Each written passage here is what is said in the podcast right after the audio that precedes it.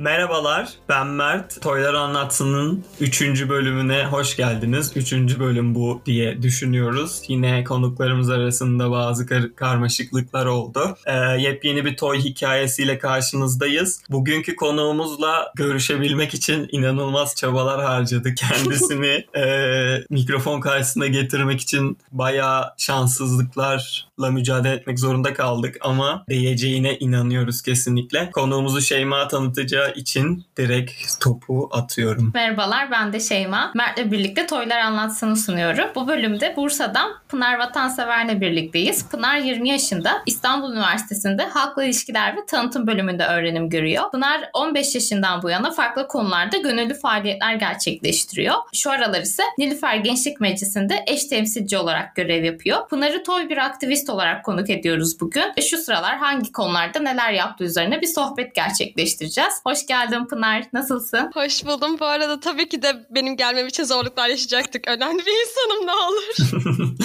evet evet süper. Nasılsın? İyiyim. Yani iyi olmaya çalışıyorum. Maalesef ki kedi tüyüne alerjim olduğu için birazcık alerjim var. Eğer öksürsem kusura bakmayın arkadaşlar. Dünyadaki tüm güzel şeylere alerjim var. Bu yüzden hiç mutlu değilim. Çok üzgünüm şimdiden. Teşekkürler söylediğin için. Bence sorun olmayacaktır. Yavaş yavaş geçelim mi o zaman Pınar? Geçelim geçelim. Şimdi dinleyenlerin seni biraz kafalarında canlandırabilmesi için soruyoruz. Pınar kimdir, ne yapıyor şu sıralarda? Ondan biraz bahsedebilir misin? Tabii ki.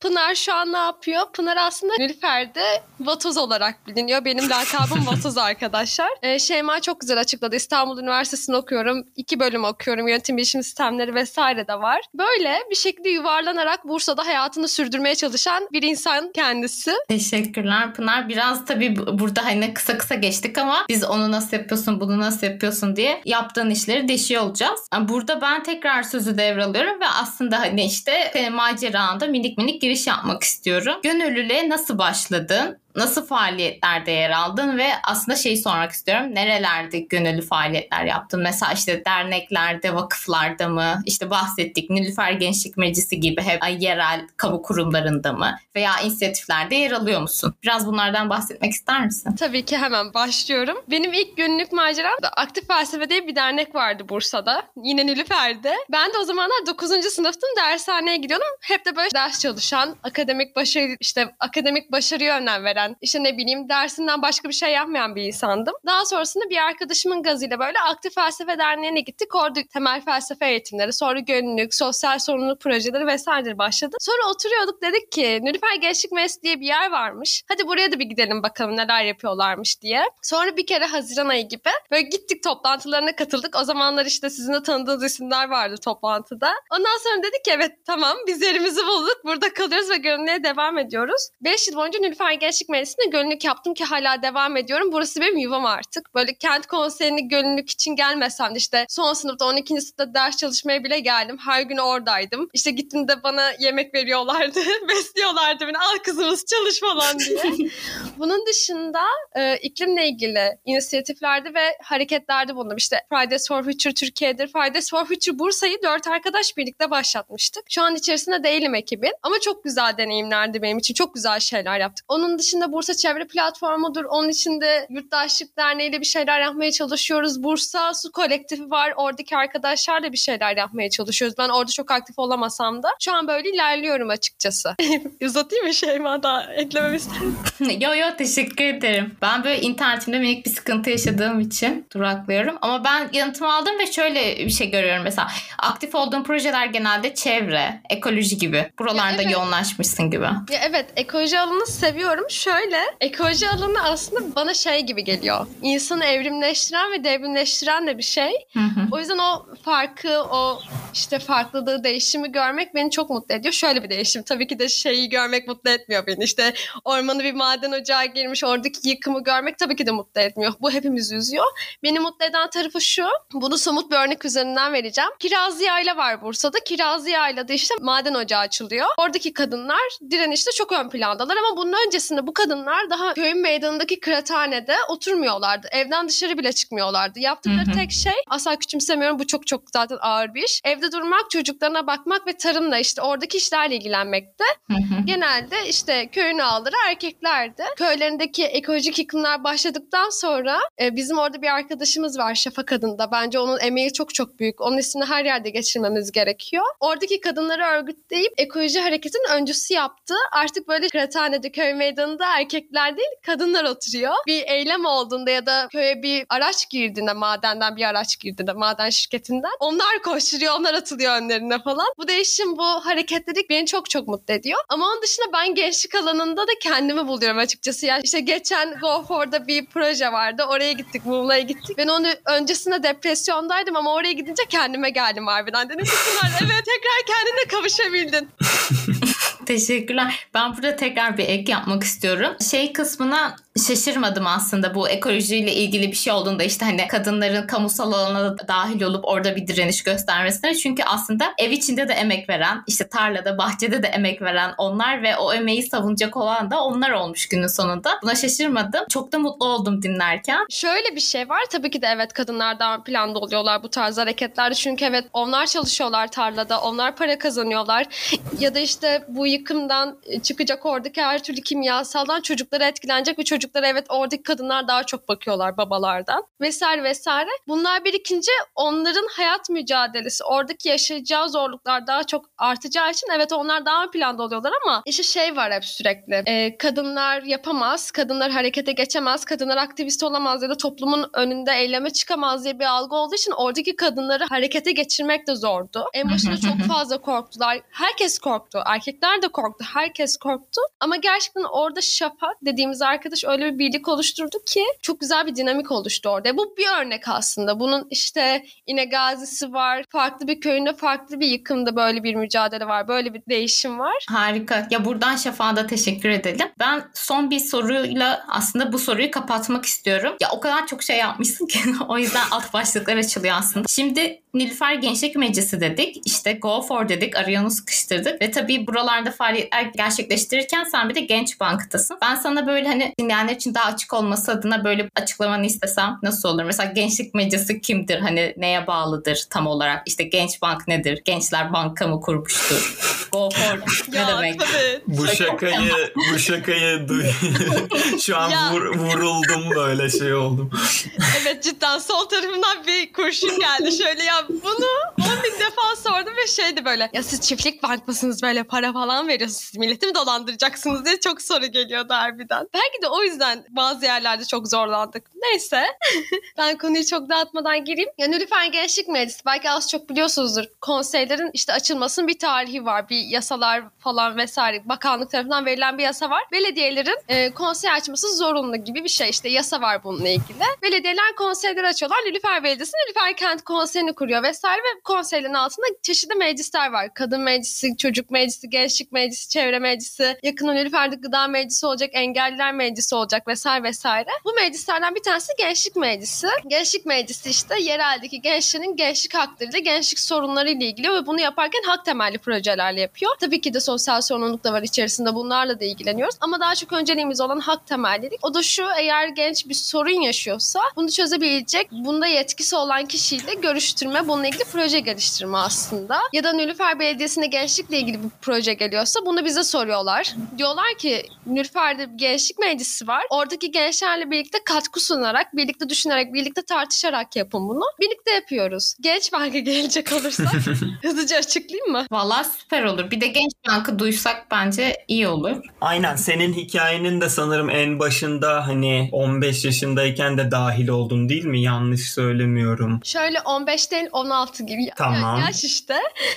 Şöyle gençlik meclisiyle ilgili de şunu söyleyeceğim. Sürekli bizi Nilüfer'de şey zannediyorlar. Tabii ki de kent konseyleri ve meclisler belediyeye bağlı bir yandan. Çünkü bütçeyi belediye veriyor evet. Bütçe var bunun için ayrılmış olan ama normalde olması gereken şudur. Kent konseyleri gençlik meclisi işte diğer meclisler belediyelerden özeldir. Ee, özel projeler yaparlar. Hatta biz belediye karşı da kendimizi savunuyoruz. Eylem yapıyoruz vesaire. Yani eğer belediyelerde güzel şeyler yapılıyorsa oradaki konsey savunculuğu ve diğer STK'ların savunculuğu sayesinde aslında. Hı hı. Genç Bank'a ben 10. sınıfta girdim.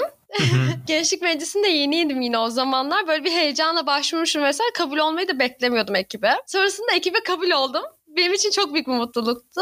Ondan sonra işte eğitimlerdir vesairedir, ekip olmadır ve falandır filandır. iki sene boyunca ekipteydim. Ya Genç Bank benim için çok büyük bir devrim aslında. Benim için çok büyük bir değişim. Çünkü ilk kez bir ekipte yer aldım. İlk kez bir şeyleri organize ettim. Hibe verdik birlikte. O gençlerle birlikte projeyi düzenledik, koşturduk, yerel kaynaklara çıktık. Bu bir genç için aslında çok hani yap- yapması zor şeyler ama yaptığında da çok tatlı olan şeyler aslında. Bu beni çok büyüttü, çok geliştirdi. Ben gençlik meclisine ilk başta geldiğimde böyle bir insan değilim. İki kelimeyi yan yana getiremezdim bu arada. Beni büyüttü aslında burası. Ama güzel büyüttü. Teşekkürler Pınar. Konulara ve gençlik çalışmasına tanıdık olduğun için direkt sadede geliyorsun. Ulaşmak istediğimiz yere geliyorsun. Ama mesela baştaki o kısa açıklamayı alamadık senden Genç Bank nedir'i. Ama söylediğin şeyleri zaten senden duymayı çok istiyorduk yani. Belki minicik şeyi duyabiliyorsun. Hani Genç Bank en basitiyle nedir diye hiç duymamış biri için hani bu program kafasında canlanabilsin diye. Çok özür dilerim. Evet. Yok çok canım estağfurullah. Gençlik alanında.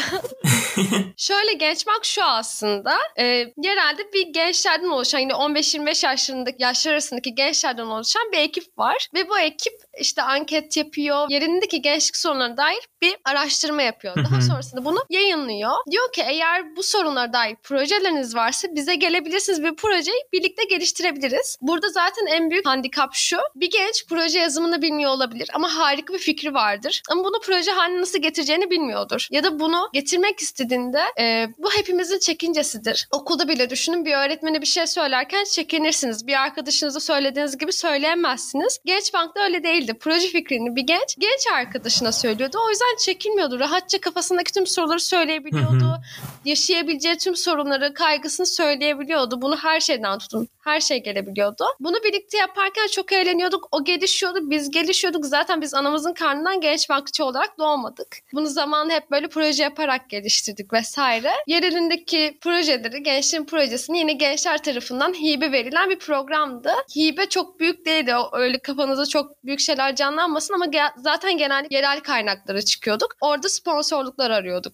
Çok teşekkürler Pınar. Ya bunu özellikle duymak istedik çünkü Genç Bank aslında bizim ekip için de çok önemli. Ee, Toy Gençlik Derneği olarak da Eskişehir Genç Bank'ı en son yürüten bizdik. Aslında hep yürüten bizdik de şeydi. Evet, evet, biliyorum. Kurum ismi değişikti. O yüzden bizim için de çok e, önemli bir program. Aynı zamanda Genç Bank'la ilgili farklı şeyler planlıyoruz. Şu an çalışmalarımız devam ediyor. Onu da umarım ilerleyen zamanlarda açıklarız diyelim böyle küçük bir şey yapalım. Teaser yapalım diyorum. Şimdi sana güncel çalışmalarına ilgili bir şey sormak istiyorum. Şu sıralar hala Gençlik Meclisi'ndesin. Neler yapıyorsunuz? Mesela birkaç yakın zaman faaliyetlerinizden bahsedebilir misiniz? Bir de tabii ki özellikle konuşmak istediğim bir faaliyetiniz var. Ona da zaten geleceğiz diye düşünüyorum. Tamamdır. Biz ne yapıyoruz? Biz makarna partisi yapıyoruz.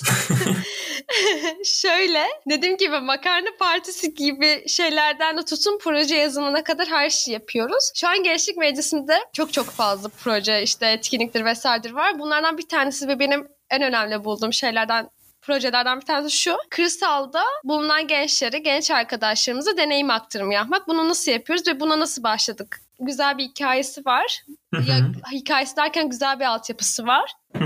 Nilüfer Kent Konseyi şehrin merkezinde bulunan bir yerde ve hani ulaşımı kırsaldaki gençlerin ulaşabileceği kadar kolay değil, uzak. Sadece şehirdeki gençler gelebiliyor. Biz bunu fark ettik. Dedik ki sadece şehirden gençler geliyor ve diğer arkadaşlarımıza ulaşamıyoruz çünkü yaşadıkları zorluklar ve ulaşım sıkıntısı zaten Bursa'daki en büyük sorunlardan bir tanesi. Onlar gelemiyorsa biz onlara gidelim. İşte ondan sonra birkaç mahalleden başladık. Önceliğimiz şöyle mahalleler oldu. İşte gençlikle ilgili örgütlenmeleri varsa, böyle bir hevesleri varsa bu tarz mahallelerden başladık. Ondan sonra işte gittik. Buradaki arkadaşlarımıza hak temelliliği vesaire anlattık. Çeküder diye bir ekip var. Çalı mahallesinin gençleri tarafından oluşturulmuş bir dernek. Onlar çok güzel şeyler yapıyorlar. Onlarla birlikte gittik. Deneyim aktarımı vesaire yaptık. Ve benim e, gözlemlediğim şey şu oldu. Gençlere diyorsunuz ki işte arkadaşlarımız şey soruyoruz. Ya sorunlarınız neler? Bir genç olarak yaşadığınız haksızlıklar, sorunlar neler? Hiçbirimiz bunun farkında bile değiliz. Orada şey diyor mesela kendisini tanıtırken ben işsizim diyor. Ama işsizliğin, genç işsizliğin bir sorun olduğunu farkında değil. Aslında farkında olmaması da bir problem. O yüzden bu problemleri alıp birlikte bir proje geliştirmeye amaçlıyoruz. Burada da Go for projemiz projemize işte giriş yapıyoruz. Go For'a yazdığımız proje de şu. Go For çok güzel bir proje başlattı bu arada. Hibe programı başlattı. Başvuruları kapandı vesaire. Biz de kabul olduk.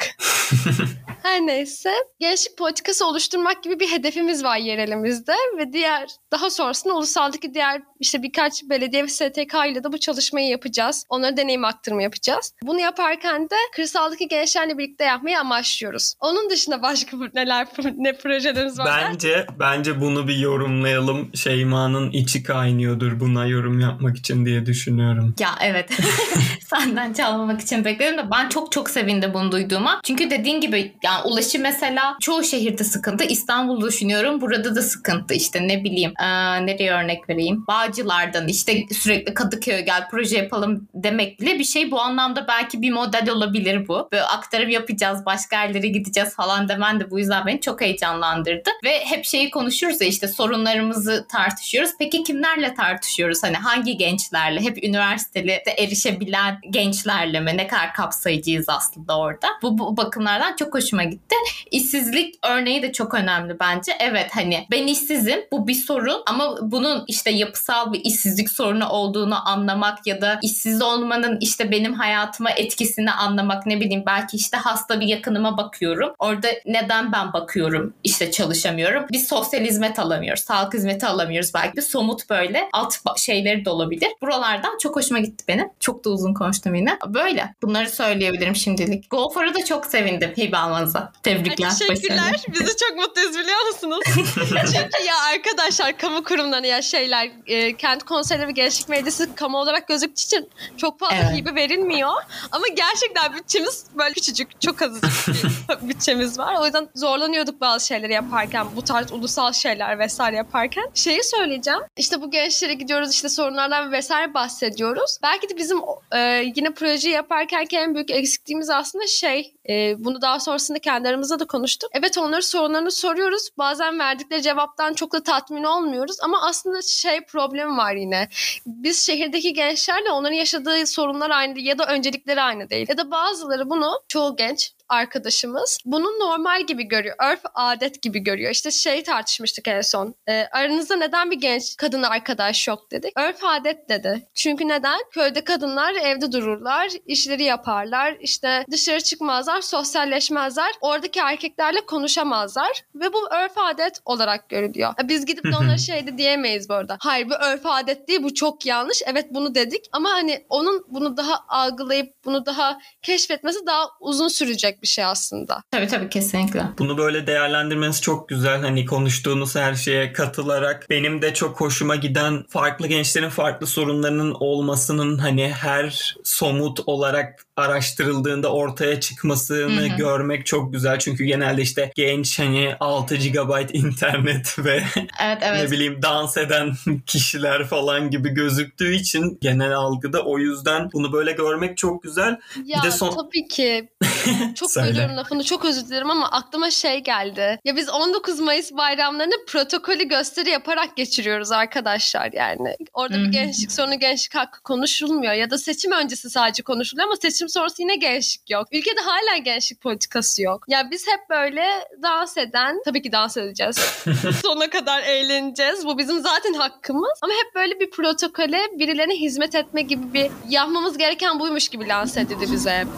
Hı hı. Evet evet bir kalıba oturtma mevzusu. Yani farklı gençlik grupları, farklı gerçeklikler var. Senin de bahsettiğin gibi. Ama gençlerin bunun farkında olması ve yani buraları kurcalıyor olması gayet beni tatmin eden bir şey. Zaten oradan gelmeyecek bu arada hani o protokol gelin böyle konuşalım. Farklı gençler var, farklı sorunları var demez. Varoluşuna aykırı o yapının. Ya evet bir de şey hani biz diretiyoruz ya işte şu olsun gençlikle ilgili böyle haklarımız var böyle sorunlarımız var şunları yapın. Evet yapsınlar bu sürecin biz de takipçisi olalım ama gidip de orada 40 kişi yaşlı bireyler çok özür dilerim böyle dediğim için ama böyleler. Yapacak bir şey yok yaşlılar yani. Orada oturup 40 tane 50 yaş üstü ya da 40 yaş üstü birileri oturup gençlikle ilgili sorunlar ya da hakları hakkında konuşmasınlar çünkü ne alaka? Yani siz bilmiyorsunuz bizim sorunlarımızı biz biliyoruz. Biz oturup konuşalım sizinle. Ya şey bile çok fark ediyor ki ben şu an 27 yaşında mıyım 26 yaşında mıyım hani 20 yaşında biriyle bile sorunlarım çok fark ediyor. Yani bu kadar bir büyüklükte parçası olmadan, gençler katılmadan bunlara etkin çözüm üretmek imkansız yani. Evet evet arada kuşak farkı var bu arada. Peki şimdi bunları konuşurken asıl pas atmak istediğimiz, asıl demeyeyim de yani pas atmak istediğimiz bir konu vardı. O da sizin Nilüfer Gençlik Meclisi olarak sizin de bir podcast'iniz var. Evet. Dünyanın sonuna doğanlar. Bundan bahsetmek ister misin? Ben görünce çok heyecanlandım. Hemen iki bölüm patlattım. Yorumlarımı da yapacağım sen ama ilk önce bir tanıt istersen. Çok teşekkürler bu arada. Yani olumlu olumsuz tüm eleştirileri bekliyoruz. Çünkü biz de daha yeniyiz bu arada. Yani sürekli dinamik bir yapı olduğu için sürekli gençler değişiyor. Farklı kişiler katılıyor podcast'e. Hani her şeyi hep birlikte öğrenmeye çalışıyoruz. Farklı kişiler de öğrensin diye. Şöyle aslında belediyenin yaptığı bir podcast vardı.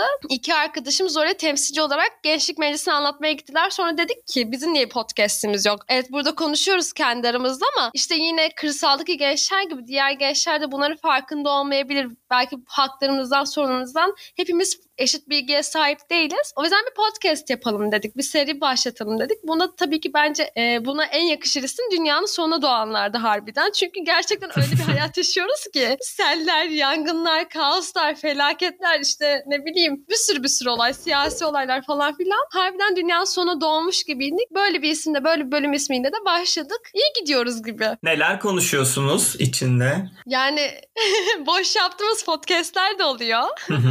yani Distopya mesela çok eğlenceliydi. Ben o podcast bölümünde yoktum ama hani e, çok ironikti ve çok mizahlıydı bence. Böyle şeylerden de tutun. Hem mizah var hem de gerçekten ironi şeklinde haklarımızın yenildiğine dair bilgiler de var. Bazen oranlar falan da paylaşıyoruz. Bazen kendi aramızda konuştuğumuz gibi hani bir kafeye oturur kendi aramızda nasıl sorunlarımız hakkında konuşuyorsak orada da harbiden karşımızda genç arkadaşlarımız varmış gibi konuşuyoruz. Evet ben dinleyince mesela öyle hissettim. Hani ilk iki bölümü dinledim sadece ve hani gençler problemleri hakkında konuşuyorlar aynı zamanda hem yani direkt öznel deneyimlerinden bahsediyorlar hem istatistikler veriyorlar, bilgilendirme yapıyorlar. Yani inanılmaz keyif aldım dinlemekten. Şey oldum böyle söyleyin be falan içimin yağları eridi yani onları duymak. Hani yaşlılar ya da alakasız şekilde gençlik temsili değil de hani oturup gençlerin bunları konuşması hani çok mutlu etti beni dinlerken. Ya Evet bir de şey dedin ya işte genç temsiliyetiyle bunun yapılması. İşte bir haber programında gençlikle ilgili bir sorun konuşuluyor ama genç yok. Yine ne alaka diyorum anladın mı? Ne alaka ne alaka sen Bizim ne alakasın orada? haber programlarımızda yani zaten yaşlı erkek dışında hiçbir şey yok ki yani şey. ya, evet, her evet, şeyi evet. onlar konuşuyor. Lütfen bilgi onlar. Keşiş onlar. Ben şeyi ekleyebilirim. Bir o grup işte bir orta yaşlı erkekler sürekli konuşuyor. Bir de pazar araştırmacıları. O tayfa sürekli. Gençlere baktık. Şu gibi özellikleri ve bu gibi sorunları var. Öyle bir yerden. Ve şey, ben- şeyi de eklemek istiyorum. Unutma diyeceğini işte dünyanın sonunu doğanları açıklarken ve felaketlerden bahsederken pandeminin aklına gelmemesi beni mikrofonum kapalıyken kıs kıs güldürdü. Biz bunu nasıl sindirdik, benimsedik arkadaşlar. Yani Ya- mükemmeldi. Güzel tespit bu arada çünkü pandemi artık böyle hayatın normali gibi olduğu için pandemi harbiden aklıma gelmedi. Cidden bu evet büyük bir sorun. Bak pandemiyi fark etmemek de büyük bir sorun. Bazen şöyle bir tepkiyle karşılaşıyoruz ki ben özel hayatımda çok fazla karşılaşıyorum. İşte sen iklim aktivistisin diyorsun kendine ama uzman değilsin. İşte gençlik alanında çalışıyorsun ama daha 20 yaşındasın. Daha üniversite mezunu bile değilsin. Bilgili değilsin. Nasıl gider orada gençlik hakları ile ilgili, gençlik sorunları ile ilgili konuşuyorsun. Sen pazar araştırması mı yapmışsın? İşte sen uzman mısın? Üniversite hocası mısın? diye böyle tepkilerle karşılaşıyorum. Hayır değilim ama gencim. Yani ve bunları yaşadığım için biliyorum aslında. Evet o pazar araştırmacısı ben değilim ama ondan daha çok şey biliyorum. Çünkü bunlar benim hayatımın gerçekleri, arkadaşlarımın gerçekleri. Bir şeyleri konuşmak için e, o alanda araştırma yapıp bilgi sahibi olmamıza gerek yok arkadaşlar. Evet hayatımız bu ve bunlarla zaten yüzleşiyoruz. O insanlar da zaten bizim hayatımıza örnek alıp bu çalışmaları yapıyorlar. Evet sen bu dünyaya doğmuş bir insansın hepimiz gibi ve Kesinlikle. buna hakkımız var yani. Evet mesela iklimle ilgili çalışırken de deli gibi bilgi evet bilgi çok önemli bir şey ki hepimiz şey yapıyoruz böyle bir çalışmaya başlamadan önce şu araştırma mı yapılmış bunu okuyalım özetini çıkartalım kendi aramızda bu bilgileri döndürelim diye gerçekten çalışıyoruz. İşte Bursa Temiz Hava diye alt çalışma grubumuz var. Orada kampanya daha başlamadan başlamadan önce bin tane rapor okuduk biz. ÇMO'nun raporlarından tutun işte odaların raporlarına kadar, temiz hava hakkı platformunun raporlarına kadar. Ama işte ben bu bilgiye zaten erişebiliyorken uzman olmama gerek yok. Ya da iklim krizini savunuyorken iklim krizi zaten var olan ve gözle görülebilen bir şey. Artık somut şeyleri var, somut sonuçları var. Ve ben bunları savunuyorken deli gibi uzman olmama gerek yok. Ben bir halk, bir vatandaş olarak bunun bununla mücadele edilmesini savunabilirim zaten. Kesinlikle. Burada konuyu tekrar buraya da birazcık getirerek ben bir soru sormak istiyorum sana. Bu arada bölmedim değil mi sözünü? Hı. Ha, tamam Yok, süper. yok.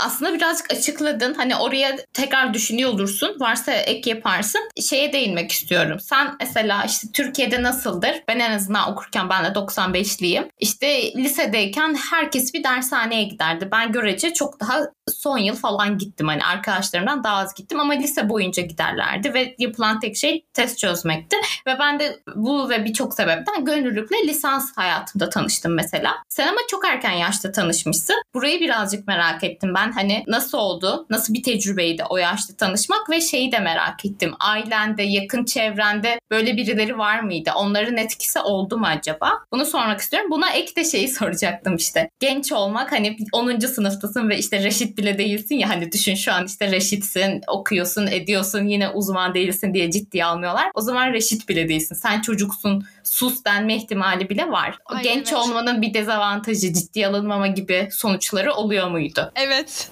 yani şöyle ailemden hiç destek yoktu. Bizim ailemizde böyle bir kültür yok. Sıfır bir kültür. Ya dediğim gibi ben ortaokul boyunca da evet kendi okulumuz için de etkinlikler vesaire aktiftim ama şeydi böyle. Hep okul için çalışan, hep akademik başarı elde etmeye çalışan bir insandım falan filan. Hep böyle ailem en iyisini ol vesaire derdi. Yani hiç okulda bile ortaokulda bile bir etkinliğe gideceğim zaman bu büyük bir sorundu. Çünkü en önemli olan şey matematik ve matematikte başarı elde etmekti vesaire ve ben de buna göre büyüdüm. Çok şanslıyım. Bu konuda şanslıyım harbiden. Gittiğim lise böyle değildi. Evet iyi bir liseydi akademik anlamda. Ama oradaki öğretmenlerim böyle değildi. Ee, şöyle söyleyeyim ben bu işte lisede başladığımda ailemden gelen tepkiler şöyleydi. Asla olmam- olmamasını istediler. Özellikle benim aktivist olmamı istemediler ki biz hala bu konuda çok tartışıyoruz. Çünkü yine orta sınıf ailelere göre durum şöyle. Onların geçmişte yaşadığı zorluklar, yaşadığı siyasi olaylar var ve evlatların da bunun içine karışmamasını istiyorlar bir şekilde ama hani artık eylem tarzı vesaire de değişti. Bunu da görmeleri gerekiyor ve şey de var mesela. Hep şey denir ya gençler politik düşünmüyor ya da siyasi olaylardan çok uzaklar deniyor. Ama gerçekten gençler toplumsal mücadele vermek istediklerinde, politik olaylara girdiklerinde de bu sefer terörist, vandal ya da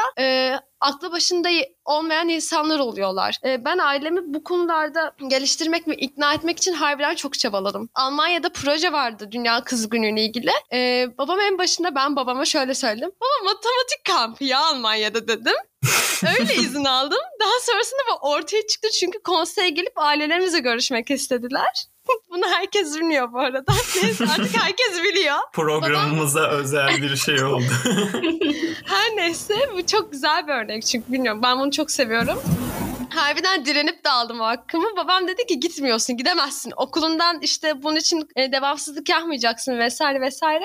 Artık ailem beni saldı. Dediler ki ne yaparsan yap. Allah kahretsin biz seni durduramıyoruz. Ne yaparsan yap. Şu an karışmıyorlar. Nereye gittiğimi de sormuyorlar. Çünkü biliyorlar ki büyük ihtimalle derneğe, konsey vesaire gidiyorum. Artık o konuda okeyler. Toplumla ilgili şeyler okuldaki öğretmenlerim beni, beni çok destekliyorlardı. Harbiden bir aktivist olarak e, Beni destekliyorlardı. Derslerim o zamanlar ortalama bir öğrenciydim lisede vesaire.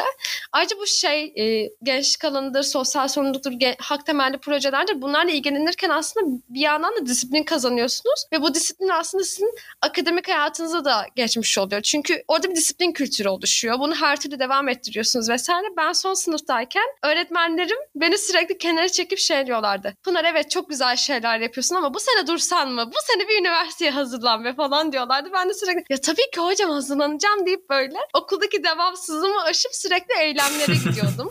İşte Kiraz Ziya ile gidiyordum. Oraya gidiyordum. İstanbul'da Kadıköy'de diğer iklim aktivistleriyle falan buluşuyorduk. Çok şükür devamsızlığı şöyle kurtardım. İşte bu pandemi çıktı ya. Orada devamsızlıkları sildiler. Ben de böylelikle kalmadım. Böyle aslında. Yani şey e, bu, bu tarz şeyler hala ailelerde bir korku unsuru. Onları anlayabiliyorum. Korumak istiyorlar ama korudukları şey bu olmamalı. Korudukları şey bizim yaşadığımız sorunlar ve haksızlıklar olmalı. Bununla ilgili mücadele etmemizi teşvik etmeliler. Bunları öğretmeliler. Et, sen mücadele etmezsen gerçekten ileride seni çok kötü bir hayat bekliyor'nun farkında olmalılar bence. Katılıyorum ağzına sağlık. Yani gerçekten çok güzel aktardın ve hani bende de benzer işte anlaşılmaması yaptığım şeylerin falan gibi süreçler olmuştu. Hala tam olarak anlaşılmıyor ama ikna ediyoruz. Hani bu alanda da çok duyduğumuz bir hikaye ve evet yani aileler belki de işte örgütlenme hakkını savunmalı çocukların. Hani o hakkı korumalı. Bunun için çaba harcamalı engel olmak yerine. Çok güzel özetledin. Mert senin burada var mıdır eklemek istediğin, sormak istediğin bir şey? Ya konu biraz daha hani bir kız çocuğunun ya da bir kadının deneyimlerine döndüğü için arada araya girmek istemedim ama aslında ben de mesela birlikte çalıştığım, birlikte gönüllülük yaptığım gençlerde bunu fark ediyordum hani kadınlarda daha bir farklı problemler çıkabiliyor özellikle ailesel konularda özellikle mesela işte e, uzakta bir faaliyete gitmek seyahat konularında. Ben Pınar'a minicik bir şey sormak istiyorum bu konuyla ilgili. Peki mesela bu bizim biraz klasik sorumuz oldu. Sen şimdi bir gençsin ve etrafında gördüğün problemlere çözüm bulmaya çalışıyorsun. Sırf genç olduğun için mesela bu çözüm ararken, çözüm üretirken sırf genç olduğun için bir ön yargı olduğunu hissettin mi? Böyle şeyler yaşadın mı? Ayrımcılık yaşadın mı? Ya evet. Bu konuda da içim çok dertli. Bu arada evet daha geçen bu konu hakkında ağlıyorken bunu sorman çok şey oldu. Yarımı deşti. ya şöyle hem bir genç hem bir kadın olarak dinlenmiyorsun. Ya bu nerede olursa olsun herhangi bir kurum işte biz cinsiyet eşitliğine önem veriyoruz, pozitif ayrımcılığa önem veriyoruz dese bile sen kadınsan ve yanında bir erkek varsa erkeği daha çok dinliyor. Yani ben şey oluyorum böyle. Ya ben gencim. Aynı şeyleri ben söylüyorum ama ben takılmıyorum. Allah kahretsin ya. Tamamıyla aynı şeyleri söylüyoruz ama şey vardı işte. E, biz İstanbul Kadın Müzesi'yle bir çalışma yapmıştık. FFFTR'deki FF Burs Fridays for Future'daki genç kadınla arkadaşlarla bir yazı yazmıştık. Ben oradaki şeyde de söylemiştim ve hepimizin ortak sorunuydu diğer kızlarla da bunu konuşunca. Bir kadın aktivistseniz sizi asla takmıyorlar ve şey diyorlar kadından aktivist olmaz. Bir kadın bunları yapmamalı çünkü işte kadın olarak farklı önceliklerin olmalı. Ya şey böyle sen gidip öğretmen vesaire olmalısın işte saatleri uygun bir saatte hani giriş yapıp çıkan evine gelip yemeğini yapmayı öğrenmelisin. Eşine de öyle bakmalısın gibi. Hani hep bir kadınların o tarafa doğru itilme durumu var. Sadece genç değil kadın olarak ben bunu çok deli gibi yaşıyorum. Ve artık gerçekten bıktı. ya çok haklısın. Biz bunu Mer girdim valla. Tutamadım gir, kendimi. Gir şey yine çok, ben bırakıyorum Benim de yarama dokunduğu için. Her bölümde soruyoruz dediğimiz gibi işte genç bir X kişisi olarak, toy bir X kişisi olarak neye maruz kaldın diye ve yani kadın konuklarda özellikle bu şeyi duyuyoruz yani serzenişi. Kadın olunca yanında bir erkek varsa direkt onu muhatap alınma sorunu. Böyle de bir yani zaten bilineni tekrar tekrar her bölümde de duyuyor olduk. Yani yalnız değilsin ve bu ne bileyim ben bunu 38 yaşında birinden de duyuyorum. 18'de hani burada genç olmak bir faktör ama bir bahane. Diğer kısmı aslında cinsiyetçilikten falan kaynaklanıyor işte sanırım. Orası da büyük bir mücadele alanı olarak hala önümüzde duruyor yani. Aktivizmi öğrenmişler ama kadından aktivist olmaz demeyi de hemen eklemişler sonuna. Ama iyi ki mücadele ediyorsun diyeyim ben de. Kesinlikle bu arada evet yani. Ağlarsın sinirin bozulur ama aynı yerden kalkıp mücadele etmeye devam edeceğiz tabii ki. Evet evet ya tabii ki de bu kadar olumsuz şeyler varken olumlu şeyler de oluyor. Aslında bizim mücadeleye bağlı kılan şeyler de onlar. Öyle söyleyeyim. İyi ki mücadele denen bir kavram var.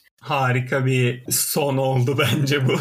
Bence. Şimdi sana um, Pınar son bir geleneksel sorumuzu soracağız. Sonra da kapanışa geçeceğiz. Aktivist olmak isteyen toylara bir spoiler verecek olsan bu ne olurdu? Ne bekliyor onları? Neye dikkat etsinler? Ya da ne güzel ne bekliyor? Okey. Benden çok fazla öneri abi. Ben çok örnek alacak bir insan değilim ama. Aa, sen sen e, görüşmek için çok uğraştığımız bir sürü teknik sorun atlattığımız önemli bir konuksun. Az önce kendin de belirttin. O yüzden lütfen.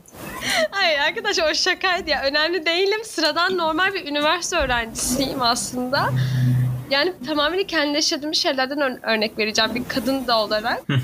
ya şeyi fark ettim ben öğrenciyken. Evet akademik şeyler çok önemli, dersler çok önemli, onların başarısı bir üniversiteye gitmek belki çok önemli ama ya orada yok olan şeyler var. Orada insan hakları konusunda bir kayıp yaşanıyor, köylerde yıkımlar var, işte gençlik alanında gençlerin yaşadığı zorluklar var ve biz bunlarla mücadele etmediğimiz sürece üniversiteye gitsek de buraya devam etsek de bunlar değişmeyecek ve aynı şeyleri yaşamaya devam edeceğiz. Üniversiteye gittik, kendimizi bilinçlendirdik, bilgilendirdik ama genç işsizlik hala devam ediyor olacak. Çünkü mücadele etmiyor olacağız. Eğer biz orada mücadele etmeye devam edersek, direnirsek bir şekilde orayı aşacağız ve üniversiteye gitmenin bir anlamı olacak. Bu akademik başarıların bir anlamı olacak mücadele etmediğimiz sürece bu alanlarda bunlar yaşandığı sürece bunların bir anlamı yok gerçekten. Üniversite mezun olun ya. Herkes şu an doktora yapıyor. Herkes yüksek lisans yapıyor. Herkes yapıyor artık bunu. Ama hiçbirimiz bir şeyler elde edemiyoruz. Neden? Çünkü mücadelede sıkıntılar var. Mücadele edemiyoruz. Bir, bir araya gelemiyoruz. O yüzden diyeceğim şey şu.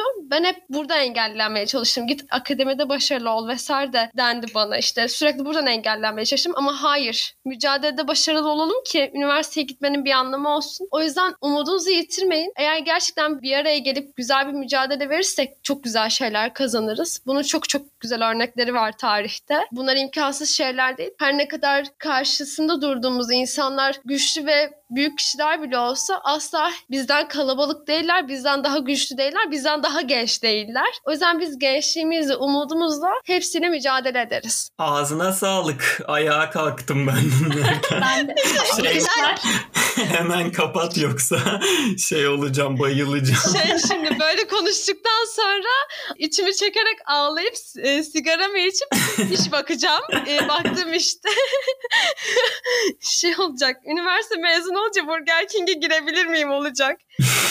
Bu da başka bu- bir gerçekliğimiz. ya ağzına sağlık. Ben böyle minikten kapatacağım programı ama bu spoiler'dan şey mesajını alıyorum ben. İşte örgütleniyoruz ve mücadele kazandırır. Bunu asla unutmuyoruz. Böyle anahtar kelimeleri de çekmiş olayım. Pınar davetimizi kabul ettiğin için sana çok çok teşekkür ederiz. Yani bitirmekte zorlandığımız bir bölüm oluyor gerçekten ama yani Evet yazık ki sonuna yapabilirdik.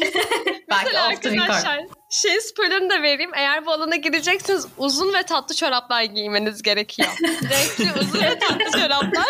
101 budur evet alanda. Evet hem gençlik alanı hem de iklim alanının şeyi bunlar. Simgeleri. Bunlar olmazsa giremiyorsunuz. Kabul etmiyoruz. Kesinlikle. Ya hoş sohbetin için gerçekten çok teşekkür ederiz sana. Ve Ben yani bu maceramıza ortak oldukları için de dinleyenlere çok teşekkür ederiz. Ben kapatıyorum vallahi arkadaşlar. Sevgili dinleyenler bu ve gelecek bölümler hakkında bize bir diyeceğiniz varsa mesajınız, yorumunuz, eleştiriniz sosyal medya hesaplarımızda bekliyoruz. İstediğiniz zaman ulaşabilirsiniz. Tüm platformlarda Toy Gençlik ismiyle varız. Hoşça kal Pınar, hoşça kal Mert. Hoşçakalın. Görüşmek üzere.